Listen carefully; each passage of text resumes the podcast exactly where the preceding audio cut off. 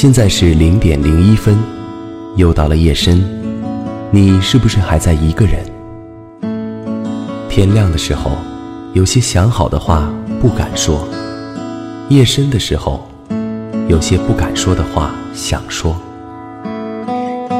夜深时分，我愿做那个陪你不睡的人，听你说你不敢说的，听我说我想说的。夜色已深。我愿你今夜因我安稳。这里是零点零一分，我是秋寒。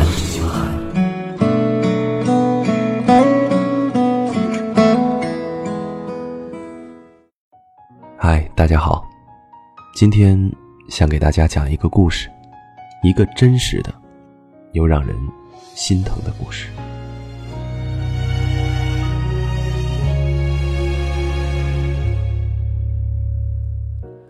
那天张明哲给我打电话的时候，我正吃着零食，看着一部很脑残的韩剧，自大狂妄的男一号，白痴弱智的女一号，以及深情优秀的男二号。好吧，我承认我实在是无聊的过分了。当我看到男二号为了女一号割腕自杀的时候，我顿时感觉被狗血喷了头。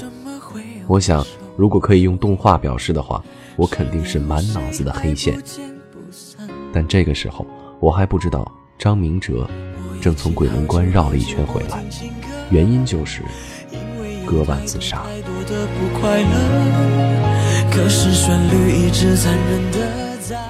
我接起电话的时候，还没开口调侃，就听见了电话那边闷闷的哭声。我没有说话，没有问为什么，只是听着电话的那边，张明哲从压抑的哭声变成了嚎啕大哭。其实我不知道该说些什么。我知道能让张明哲如此哭泣的，除了那个他用生命去爱的女人，别无他人。电话挂断的时候，我看了看时间，三十八分钟。在这个过程里，我们都没有说一句话。我跟张明哲的认识其实很偶然，是因为游戏。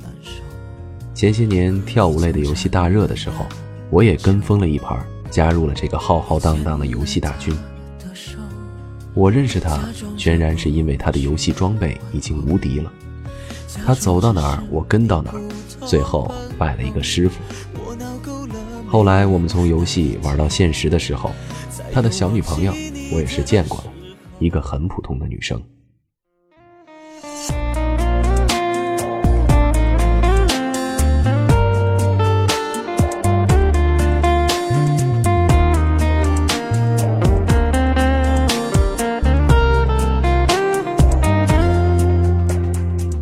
张明哲跟他的女朋友是初二的时候在一起的，那时候的校园恋情大多是男生们看见别人出双入对，不甘落后，所以也跟风找个人陪陪。那个时候十三四岁的年龄，哪懂得什么叫爱情？那个时候的苏萌还是一个天真傻气的小姑娘，中规中矩的上课，不迟到不早退，梳着一个马尾辫，露出光洁的额头。张明哲给苏萌递情书的时候，苏萌吓得手一抖，情书便轻飘飘地掉到了地上。他像个受惊的兔子，红着脸逃开了。张明哲很受伤，第一次表白就遭到了如此拒绝。他消沉了一个上午，便复原了，继续呼朋喝友，翘课上网。苏萌会给张明哲回信，是他万万没有想到的。一张带着香水的信纸，干净整齐的字体，以及小女生几句羞涩的话语。他们顺理成章的在一起了，只是没想到这一起就是七年。他们在一起的时候，所有的人都以为张明哲只是玩玩。后来总有人问起他，他女朋友是谁？有相熟的朋友知道还是苏萌的时候，无一例外的都会露出惊讶的表情。张明哲和苏萌两个人都是农村的，是一个镇子的邻村。每次进村的时候，苏萌都会让张明哲装作两个人不认识，免得村里的人看见了告诉他爸妈。这一点苏萌很坚持，张明哲拗不过苏萌，也只能由着他。假期的时候，两个人几乎是不见面的。苏萌的爸妈很封建，认为女孩家的就应该大门不出，二门不迈。所以在上大学之前，苏萌的所有假期都是在家里度过的。我们的爱太无奈，冻结在下雪前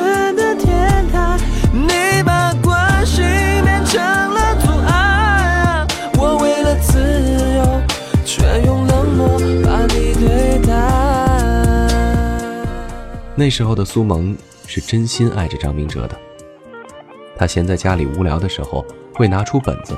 一遍又一遍地写张明哲的名字，以至于后来苏萌写张明哲到了出神入化的地步，几十种风格的签名信手拈来。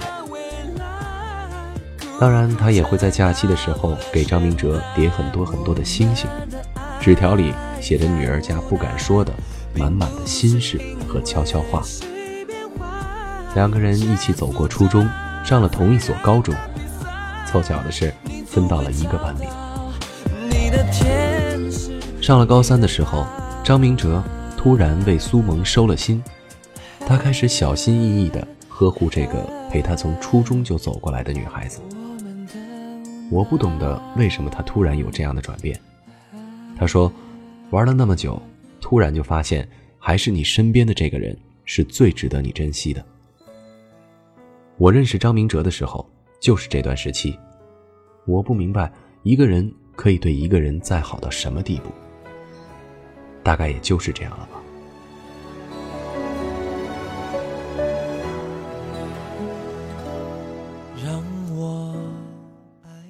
两个人在小县城里上高中，没有什么特别高端大气的娱乐设施，却也过得快乐。争吵总是会有的，却也总是很快的就和好了。那时候的我和苏萌是说不上什么话的，只是觉得这个女生天真又可爱。两个人在高考完以后吵了架，一气之下，两人一南一北，志愿填的天差地别。张明哲留在了北方，而苏萌去了南方。录取通知书下来的时候，苏萌抱着张明哲哭得说不出话来，他们都后悔。都为自己的一时任性难过不已。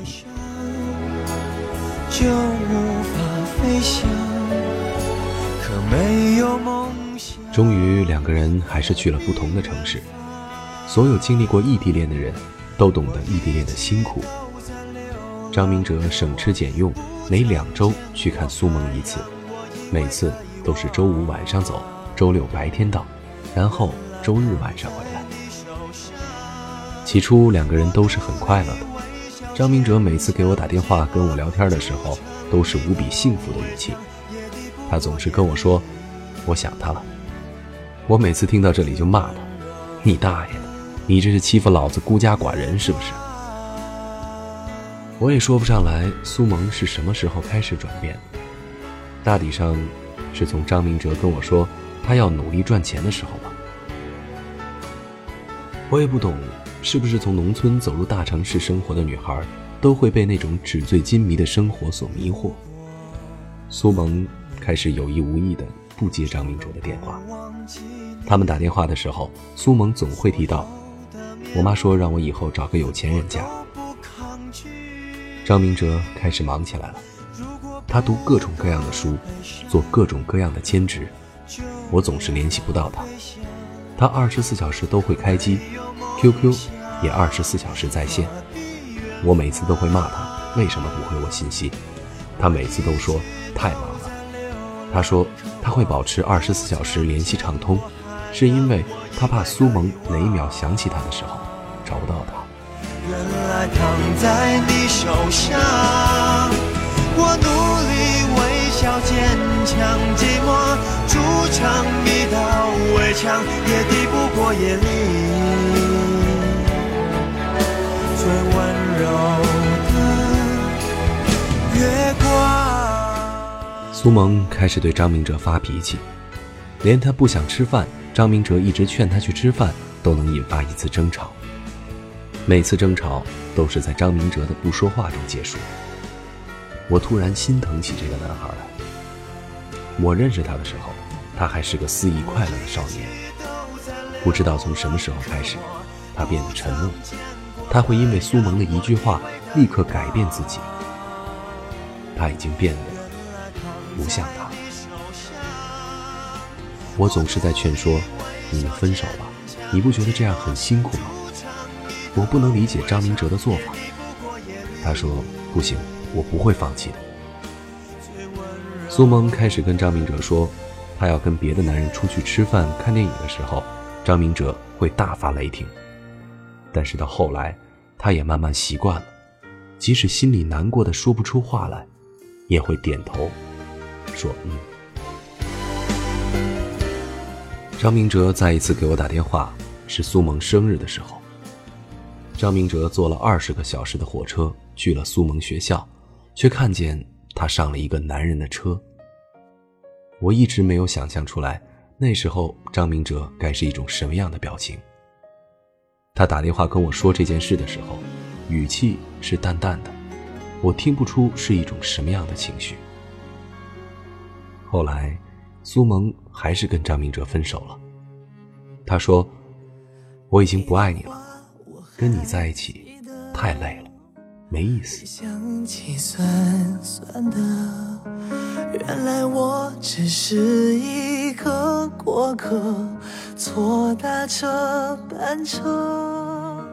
在分手后的那段时间里，张明哲每天都会抽很多的烟，窝在宿舍的床上不出门，也不吃饭。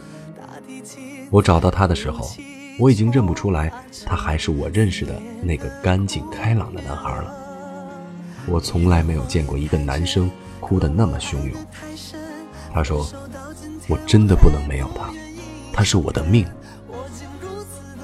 我用一种恨铁不成钢的语气说：“你看你的样子，他要真是你的命，你干脆陪他去死算了。”我一点都没有想过，张明哲。真的会为苏萌割腕自杀。都怪我自作，难过说，所以才会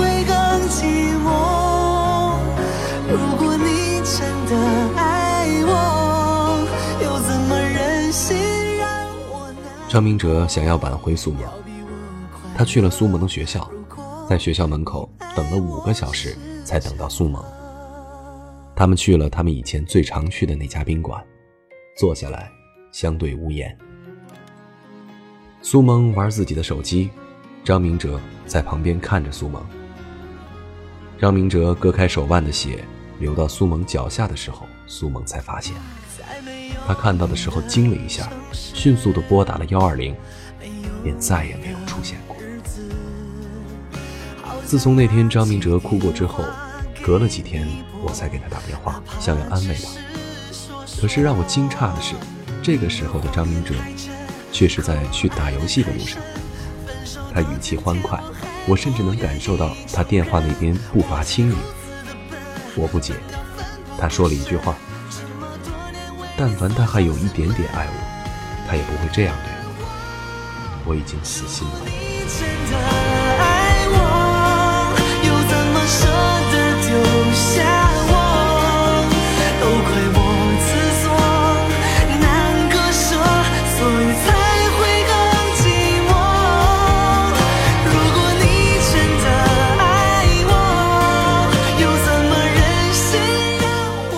我从来没想过“死心了”这三个字能够从张明哲的嘴里听到。我一直在想，是不是曾经那些所有的难过、所有的放不下，都是因为对那段感情还没有绝望，都是因为对那段爱情还抱有一点点幻想。大概真正绝望了的爱情就能够放下。了吧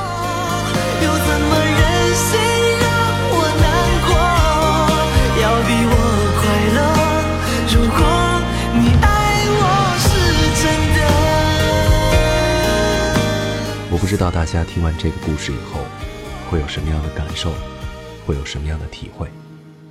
我只是觉得，有很多感情，我们确实一直觉得放不下。可是等真正放下的时候，也许就真是对这段感情绝望了吧。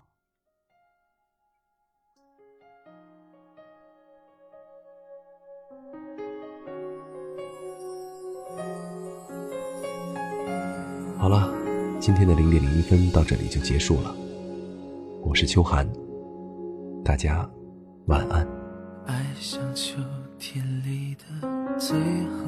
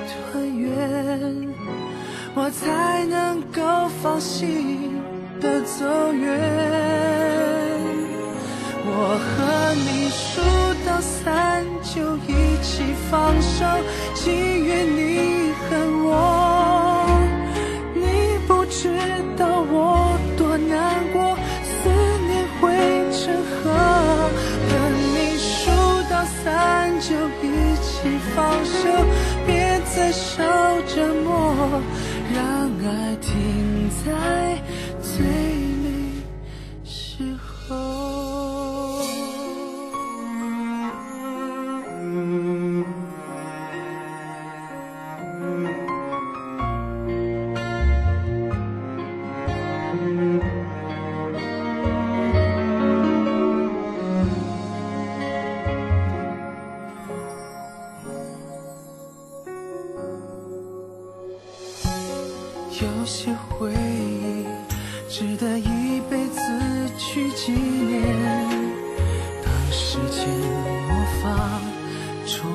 了遗憾，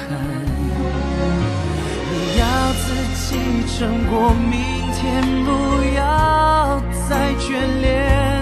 等有对的人能跟你团圆。我才能够放心的走远。